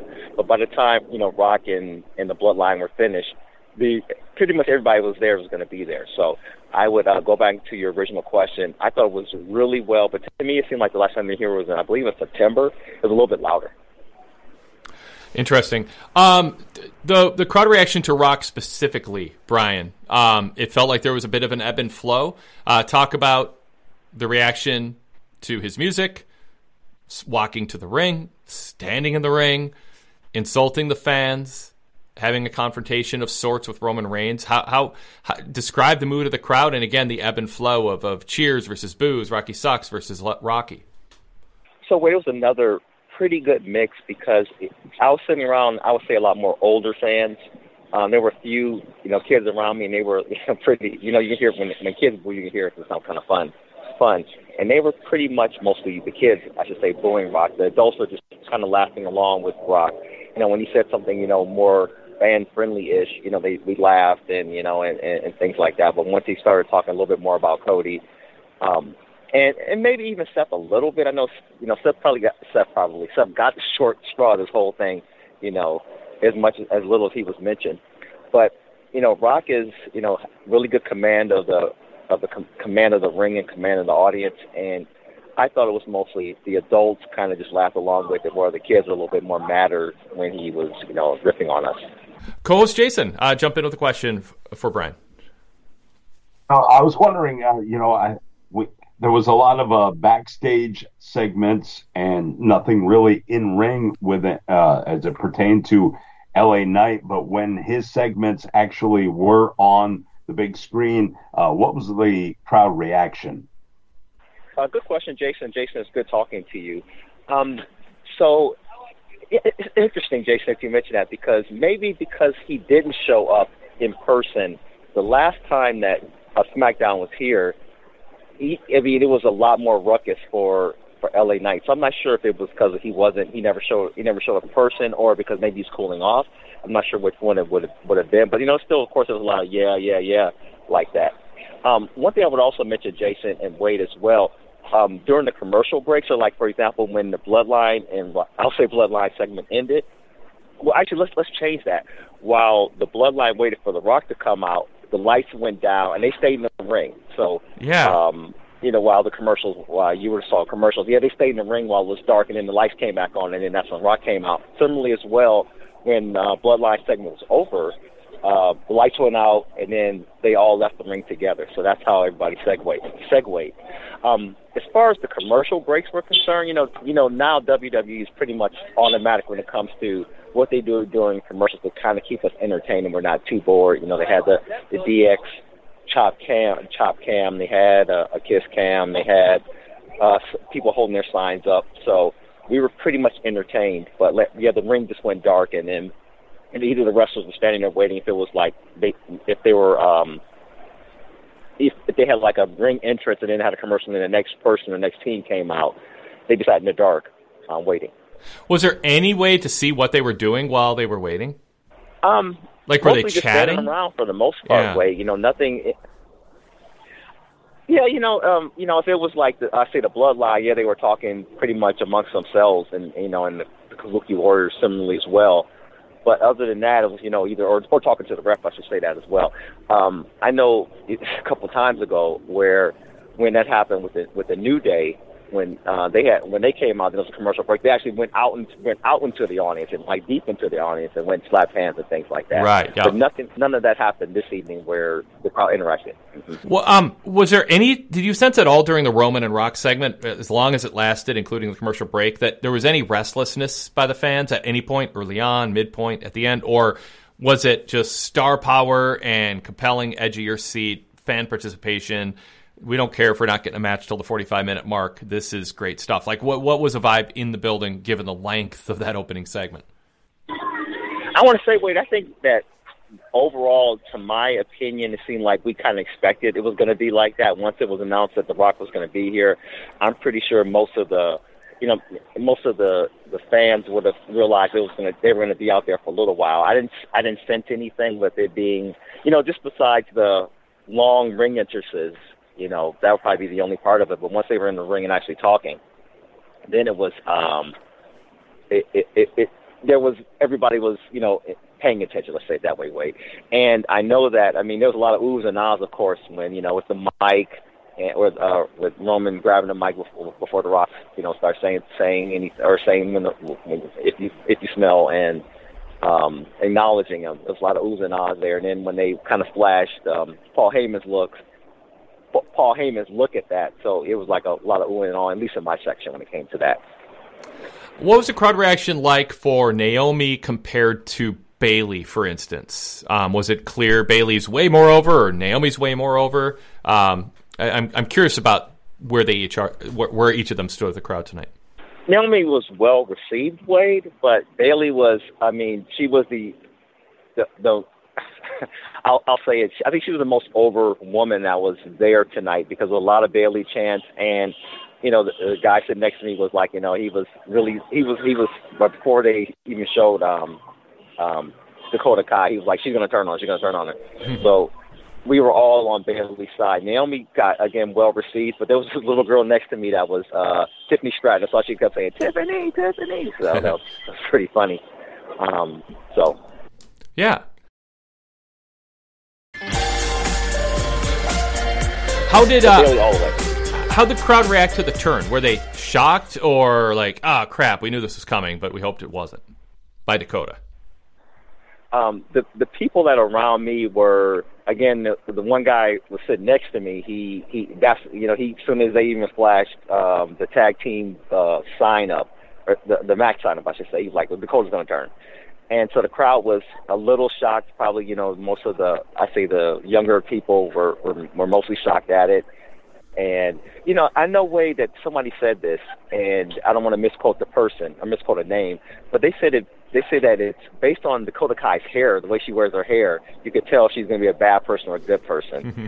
And I forgot about what exactly what it was. It was like when her hairs are like up that she's bad or down is good or something like that. But uh, it was um, again because Bayley was so popular. I mean, really super popular. It was kind of like a big groan when um, Dakota dropped. Well, well, actually, really when Dakota fell off the ringside after the, the Kabuki Warriors attacked her. If she was down there for such a long time, you know, the regular fans, I'll say, were kind of like groaning, like, okay, why is she not getting up yet, or why is she still down there? She didn't seem like she got hit that hard. So. Bron Breakker, what was the crowd reaction for him? Did did he come across as like, hey, he's a future star, we're into him, or yeah? Uh, I went out and say it was more of the medium. It wasn't that they were that they, they we weren't um, not excited for it. I think he got a, a strong reaction when he came out. Um, at first, I didn't recognize Zion, Xyon Quinn uh, until they well, they well they showed him, and then I like then they showed his name, so I kind of I recognized him at that point. But you know, I thought he was uh, he was warmly received, and you know, then by the time you know Spear happened so quick, and then he jumped up, you know, it was a lot of applause for him, and a lot of dog barking too. I'm not sure if they came over in TV, but there was some dog barking too. Um, and then uh, just talk about the crowd reaction for uh, Randy Orton and also um, Waller and Austin Theory um, in the last televised match. You know, I guess because of longevity, I would dislike to see Randy Orton turn back heel, you know, but it's always possible. But he's just so, besides Rey Mysterio, he was, I'd say, probably, oh, well, yeah, for the TV show, he was uh, probably the most the most over baby face that was there. Um, just everybody loved him, and he stuck around. Um, at the end of the show, you know, went around the ringside, you know, signing autographs and taking pictures. So he was just, you know, totally over. And, you know, more theory and Waller were more annoyances and being like, you know, people that were like, they were they weren't necessarily hardcore heel, got that kind of heat, but just more of annoyances kind of thing. Uh, Jason, is there anything else you want to ask Brian about SmackDown? No, actually, I was I was interested in the. Uh, I'm glad you made that reference to Randy Orton. Uh, you know, I Randy Orton it makes such a good heel, but I realized in the past couple of months since he's re, you know he's re, uh, returned, the guy seems to really have embraced the babyface aspect of things. Yeah, Jason, I would agree with you. I just I would just think that he, you know, that Randy just just he just turned a page where, you know, can anybody can you of course of course anybody can turn heel. You know, you do the right, you turn on the right person, do the right thing. Of course, it can happen. But I just think he's at that part of his career. his his legacy is that that people are just going to love him, and I think he he's kind of maybe finally, actually finally after all these years, right, figured out his own. You know, I, I'm saying this the wrong way because you know all these years he's been wrestling, but found his own skin and found his own way, and I think the whole Matt Riddle thing just kind of kicked him into a different level, maybe me- mentally, this as far as the way he approaches his character. Uh, Brian, share with us uh, what happened uh, before SmackDown, if there was a dark match, and I know there were matches after afterwards also, and, and talk about those. Sure, Wade. Uh, match before was pretty deadly. They lost to um, Cedric Alexander and and uh, Ashante the Adonis. They showed their commercial again about uh, the, about wearing clothes or, or not wearing clothes, but uh, figuring out what Cedric should wear. They showed that during Smack during SmackDown, not before the dark match. Uh, but um, again, it was a pretty good, pretty good match between Pretty Deadly and Ashante and Cedric. Um, really good movement. Um, once um, the once the night was, oh, I'm sorry, once SmackDown was over, Damian Priest beat the Miz. Um, Dame, um, Miz, you know, Wade and Jason, you know, we probably all have our opinions about Miz being a babyface, and he's probably another conversation we have for a little while as far as him finding his own self and just being, you know, probably, you know, t- I mean, is it tough? Ever tough for Miz to turn heel again? But just finding his his groove as far as being a babyface. But he, had, you know, he was trying to rally the crowd up, and the crowd was pretty receptive to Miz. But um, Damian Priest won. Um, no other Judgment Day that was there, by the way. And then the final match was Cody Rhodes versus Drew McIntyre. And you know, if Randy was the most over babyface on the actual main show, then Cody was the most maybe overall it's kind of it, it'd be pretty close to that part. But of course, you know, once you hear his music and everybody sang along, there was a um, a kid a couple seats over from me. I was talking to his dad during the car, and he brought a Cody. The kid, not the dad, but the kid brought a Cody uh, wrestling figure with him, and he was just so happy to see you know Cody come out there. So that was pretty cool to see. Um, so it ended up being disqualification because um, Grayson Waller ran out, uh, helped out Drew, they put it, they set a table up. Of course, everybody wanted to see the table. Set the table up, and then, um, of course, uh, Cody threw uh, Waller into the table, and Drew escaped, and that was how we ended the night. Uh, besides Cody working the um, working the crowd, so that and so everybody went home happy. Cool, uh, Brian. Is there anything else you want to add from uh, from the show tonight? A couple quick things. First of all, Wade, thanks a lot for having me on. I really appreciate it. My tickets were I was in the upper level, in the 200 level. Uh, my tickets face value was fifty five dollars with uh, all kind of fees and everything. It ended up being seventy three dollars. Didn't necessarily notice any particular uh, AEW shirts or anything like that. Just mostly uh, all WWE stuff. There was a, maybe two or three people, which was kind of weird, that had WrestleMania 14 shirts on. So Shawn Michaels versus Steve uh, Steve Austin.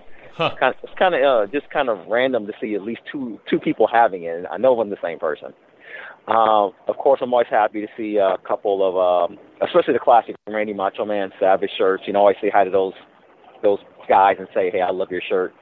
Um, I'm wearing a one of the uh, um, 2024 um, Black History Month WWE shirts. I bought that, so that's why I wore. That's the shirt I wore today. Um, that is all I have right now that I can think about. You know, I didn't see any other particular crazy signs that were uh, that weren't that were not seen on TV, and that is it. Wait, um, I always say that. Well, I don't always say it because it's um, present now. I am a 33 year Torch subscriber, so I started off in 19. If you do the math, 1991. And I told you before that um, I always appreciate the hard work that you and your crew do, and I'm a Torch subscriber for life. And thanks a lot for having me on. Jason, it's good talking to you. Hopefully, everybody has a really good night. And uh, thanks a lot again, Wade. Appreciate it. Absolutely. Thank you, Brian. I appreciate your support all these years. Always good to talk to you live on these shows and to get your emails for the fix and other places. Um, cool, awesome. Let's uh, let's roll to uh, Joe, New York, who's been patiently on hold the whole show here. Uh, uh Joe, welcome. You get to follow Brian. Um, what is on your mind about SmackDown tonight? Yes, good evening, Wade. Um, great show. Um, I just want to say, with The Rock tonight, I mean, that was awesome television. Definitely, you know, worth the price of admission. And that's TV, you know, that's when it's The Rock, you give him the TV time. And I'm glad they didn't make us wait till like 9.50, you know, ten minutes before the show goes off the air because then it's so rushed because of of time constraints. But The Rock acknowledging Roman. If you're a wrestling fan like we are for 30 plus years, you know that that was just like the beginning of a guy. That was like a brother-in-laws shaking hands that don't like each other because you could just see the way the Rock stared at him, and and the way they held it there. He acknowledged them, but it wasn't like he didn't degrade himself. He just acknowledged them. And yes, they are family, so I can understand that that he he did that. But you can just see that that that it's only a matter of time before they turn on each other. And I think what the big thing is going to be is the reason The Rock was was saying to him, Cody, if you if you win, if you beat us, you get a clean shot because then he can. That's how Rock can turn face again. Hey, you're supposed to be the tribal chief. I gave you that, and you had to go out there and defend the family, and you didn't. You lost. And then Roman can say, "You cost me. You cost me because you know the family wasn't there, and all that." But the fact is, that's how the Rock goes back to being a face. Yeah, I, I, I think your scenario and and variations of it and and other theories is going to be fun to watch play out because some of these are going to get eliminated as we go. Some of them are going to be in play at rest, uh, you know, come the tag match at WrestleMania, and I mean, I, like I, I reported this, you know, uh, two three weeks back, uh, a couple weeks back. This audible led to some changes, and the people privy to what's happening, or at least privy to the attitude of those who know what's happening, is within WWE is they think this is going to turn out really good. That this is going to be a really big weekend, and that they're you know not saying everything's smooth and everyone's on the same page, but just the end point is yeah, this is going to be a really big two night story, um, and really a big a big story in the in the you know six weeks leading up to it too. So um, yeah, just kind of buckle up and and enjoy the ride and, and understand things might go a different direction than you're imagining or you hope. But I, I think there's enough ways this could go um, that there's a lot of ways this can play out and be satisfying. Yeah, go ahead, Joe. Now let's look at it this way: The Rock is the head of the table because look at it this way: he was the one dictating the terms. Yeah. He was dictating to Roman Yep. what his terms of his match was going to be. It he he didn't ask Roman. Roman was just like, "Nah." but I'm just saying he was dictating the terms and it, it, for Roman's match. It wasn't like Roman was doing it. And let me just say to uh, one thing to all the fans out there that you got to understand. Look at this like The Sopranos. The Rock is Tony Soprano, and Roman is Uncle Junior. They're both bosses, but The Rock's calling the shots. If you really look at it, it's it's it's it's that simple. And the other guys are just background. They're not even they don't even need to be there. They have no influence on this at all. I mean, even Paul Heyman. I mean, his looks. Okay, I'll give him that, but he's not really a factor in this. It's Rock and Roman, and it's The Rock. He's Batman, and and Roman is Robin. And whether it's fair or not, that's how it is. And The Rock, his personality just takes over the screen, and it doesn't matter how much Wade he knocks the crowd. Half the crowd was cheering him when he came out tonight, and they would che- they still sing along with him at the end. So I don't think he has any problems turning a face. Half the fans still like him. And remember one more thing: at WrestleMania, the WrestleMania crowd is very different than the SmackDown crowd. There's going to be a lot of attitude era fans there, and I wouldn't be surprised if he gets a big pop. Very good, Joe. Thank you. Thank you. Have a good night, guys. Yeah, you too. Uh, Jason, do you want to add anything to or respond to anything Joe brought up? You know, I think the um, I think that may be one of the first references we've had to where WrestleMania is going to be held, and I think that you know you're looking at a um, a crowd that is ECW centric, and and you know I- the the, the more uh, controversial your character is, you're probably going to fit right into that community. So. Yeah. Okay, very good. Um, let's uh, take one more call here. Sean from Murfreesboro, Tennessee. Sean, we'll keep it a little bit short just because we're running so long. But uh, I, am you're eager to hear what you thought tonight and of our dis- of, of the show and our discussion so far tonight too. Yeah, and first I just want to say, no, wait, it's it's cool. I, I, I got on late as you saw, so I, I'll make it as short as I can. Because uh, I, I wanted to say, I appreciate AJ and all these all these guys making their points, and they're fair points, and I, and that's why we love. I know Wade, you love having callers on the show because they're they're going to have you know different opinions and different thoughts, and I think they're all valid in different ways. I think I'm leaning more toward you know Jason from Australia. I think this is going to do really well, and I think it was great television tonight. It was a really good show. I really enjoyed the segment. I mean, it was long, like you were bringing up with the you know the bloodlines, the way they drag things out. You know, it can be a little dragged out, but it makes for good TV, and it, and it was fun. And Rock is an arrogant heel, and that's what he's coming out to be at this moment. He's arrogant, and that's why Cody just got sick of it and said, "Listen, I told you I was going to do this. Now I'm not." You know, and I think next week they're going to have him back on SmackDown, and he's going to just get in there and you know do a fiery promo, and I think it's going to be good stuff. And, and I think they're on the right track. I think it's going to be really good. Um, and I wanted to bring up Jason. It's good to talk to you as well, my friend. Um, I wanted to say when Dakota first turned, you know, jumped off the apron tonight, I was like, my first thought was, oh crap. But then I think they played it really well because I think the more they let Dakota keep Bayley like thinking that she's okay, and then it, it makes Bayley look even dumber. I think it's good just doing it tonight and just ending it and having Bayley just us get behind her even more. And I, I think they did that really well too. But the main main question I was actually going to ask you, Wade and Jason, was going back to just the little snippet they had with Jade, which I've been you know kind of interested to see what they've done with Jade. You know, little bit the little bit she's been on TV so far. Where do you think they're going? Because it it was weird, but Jason said you know her and Iyo like just her towering over Iyo like that. But at the same time I thought they were going to build to something with her at WrestleMania, you know, little or big. How how do you think they've done with her lately, and like where do you think they're going with her? What do you think the next steps might be with her? Yeah, that was a moment tonight, and I, I don't know if it's just uh, she's waiting to, you know, go into Nick Aldis's office. Let's not make a big deal out of it. Doesn't, you know, mean they're necessarily going to feud. Um, I I, th- I think you know Jade towering is going to be something we see a lot of.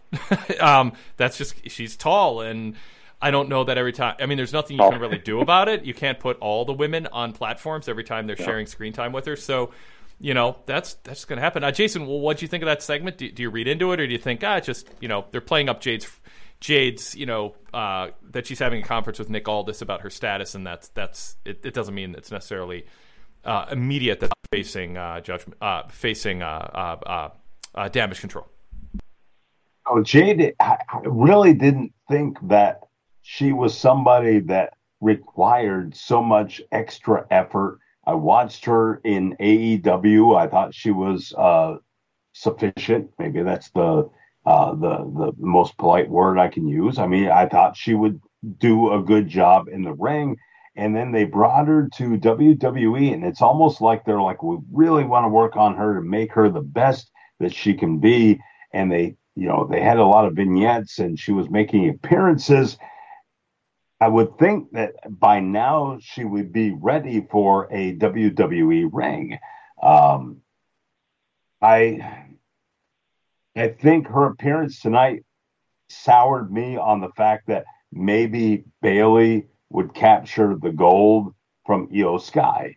Um, but I, I, really was hoping for a, uh, as I mentioned earlier, um, a kind of old school uh, versus new school damage con- uh, damage control. But um, I, I, I really think Jade is ready to go in the ring. Uh, I think she could be made into a superstar, but for some reason, it's it's all these backstage vignettes, and it's always defending these people that she really should be vying for their spot on the roster. Uh, I, it was great to see her. I'd love to see her on TV. Uh, I'm not really sure where it leads. I, I want to see. I, I, feel bad for Bayley that she has been an afterthought after all of the elimination chamber thing. It's all about Rhea Rip, uh, Rhea Ripley taking on Becky Lynch. We don't hear anything about Becky or, or about um, uh, about Bayley winning the elimination chamber it's like she's an afterthought. It's, and I, I really feel bad because she should be, I think, uh, a focal point heading into WrestleMania with her title shot against Iyo Sky. Sean, back back to you. Anything you want to add to all that? No, I, I agree, Jason. I think Bayley and Iyo is going to be an underrated match, you know, on WrestleMania. But it's it's just there's so many good feuds that are going on right now in WWE that that's just kind of hurt that feud, honestly. And it wasn't that hot initially to begin with, and so it's hard to heat it up when you have so many hot feuds that you're going with right now and so many good storylines. Two quick things I just wanted to bring up was going back to Bron, which he's I mean, he's coming off like a star. I, I just, I'm, I'm with Todd. If you heard the fix, I'm, I'm with Todd. I mean, the spear just doesn't do it for me with Bron. I think they got to come up with a different finisher, something different, you know, as they go along with him because you know so many people do spears and so many big guys do, and it's just kind of like, all right, you know, a spear that's that shouldn't put somebody away anymore. Um, and then with Tiffany Stratton, I just think. You know, it was sad Naomi didn't get an entrance. I mean, it was unfortunate, but again, it was a great segment. It should have been what it was, but you know, that was sad for Naomi. But then with Tiffany, she's coming off like a star. I, I think the future is going to be so bright. The fans are already loving her now, and I think she's got a lot of good stuff in her future. Jason, I appreciate you. Good talk to you. Wade, you're one of the best, man. I'm excited for the Revolution stuff this weekend. It should be a fun weekend. I appreciate you taking my call. Awesome. Thanks, Sean. Good, uh, good for you to chime in here. I appreciate your uh, input. All right. Um, one uh, email, and then we'll wrap up here. Uh, topic we haven't uh, covered is, and this comes from uh, David H. Who says, "What are your thoughts on Naomi's booking so far since her return? She had a really strong showing at the Royal Rumble, but that momentum didn't seem to be continuing. Being the first elimination last week at the Elimination Chamber could be passed off a bit since she did enter first in the match, but then to follow that up tonight with another mostly clean loss to Tiffany seems a bit strange. Stratton winning a match here is perfectly fine; it makes sense, but it does seem to me like a lesser talent could have filled that role." just curious your for your thoughts.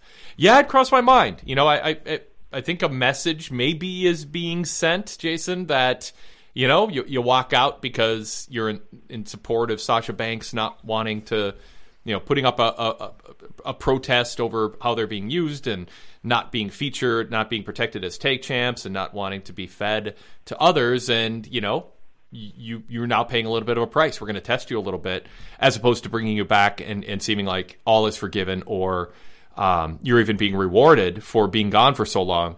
Um, that said, I, I, it might be premature to say you know it's a burial, but they're obviously not just protecting her and featuring her instantly as somebody who they're so excited at back, and now it's time to push her more than they ever have. But Tiffany Stratton is the wrong opponent to draw too many conclusions about because they do see a lot in her. And Naomi was competitive and there was an eye poke and a ref distraction and or you know not looking a certain way and so enough happened that I, I, would say Naomi was protected. So I'm just saying in response to David's email, I had some of the same thoughts and I think we need a little bit bigger, a little bit more evidence, a bigger body of evidence before um, leaning too hard in one way or another. Uh, Jason, what do you think? Yeah, I thought the same thing. I'm like, why are you putting Naomi against somebody who obviously the people want to cheer for? Uh, when it's Tiffy time, everybody's on board. I, I have nothing but respect for Tiffany Stratton. The fact that she has come along the way she has and established herself as a superstar is amazing. But I think that they could have had that same match with half a dozen other. I mean, you you, you look at the Xyon Quinn or when Dante Chen ends up coming on SmackDown and they get beat in like 40 seconds. Like they couldn't have brought some NXT superstar on there just to get beat by Tiffany Stratton. I, I really do think it. I hate to think that a company does this, but I know they do, uh, regardless of what year we're in. That you know you left and you had kind of an attitude, and we need to kind of give you a little bit of a slap as you've come back.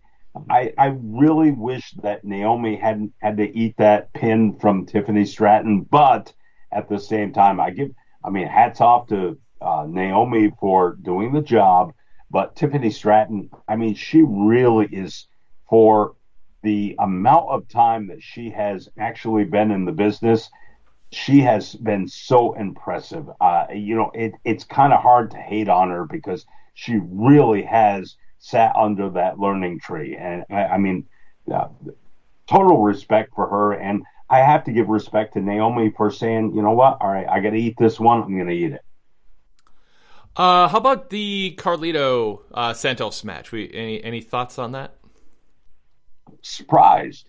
I was real. I mean, I understand there's all this interference and everything, and it was great to see Rey Mysterio back, and I understand that kind of fed into the win, but um, Santos Escobar, I mean, he he he just is somebody I think they could really get behind as a mid card champion, and he really loses a lot of his feuds, and I'm not really sure why. I love Carlito, and I'm glad, you know, I was happy as a fan. I'm happy that he got the win, but it, it, it's, it's sometimes the uh, the booking decisions they make, and I know it was more about the return of Rey Mysterio in this whole thing, but I don't know. I, I, I really would have liked to have seen the win go to Escobar. Uh, very good. Uh, anything else, Jason, you want to add before we sign off for tonight? No, I thought it was another great uh, edition of SmackDown. Uh, I, it was something I thoroughly enjoyed. And if it leads off with a 45 minute segment of talking, and I still, at the end of the show, say, man, that was a good show. You know what? It was well done. I, you know, I, I give them, I give them an A plus.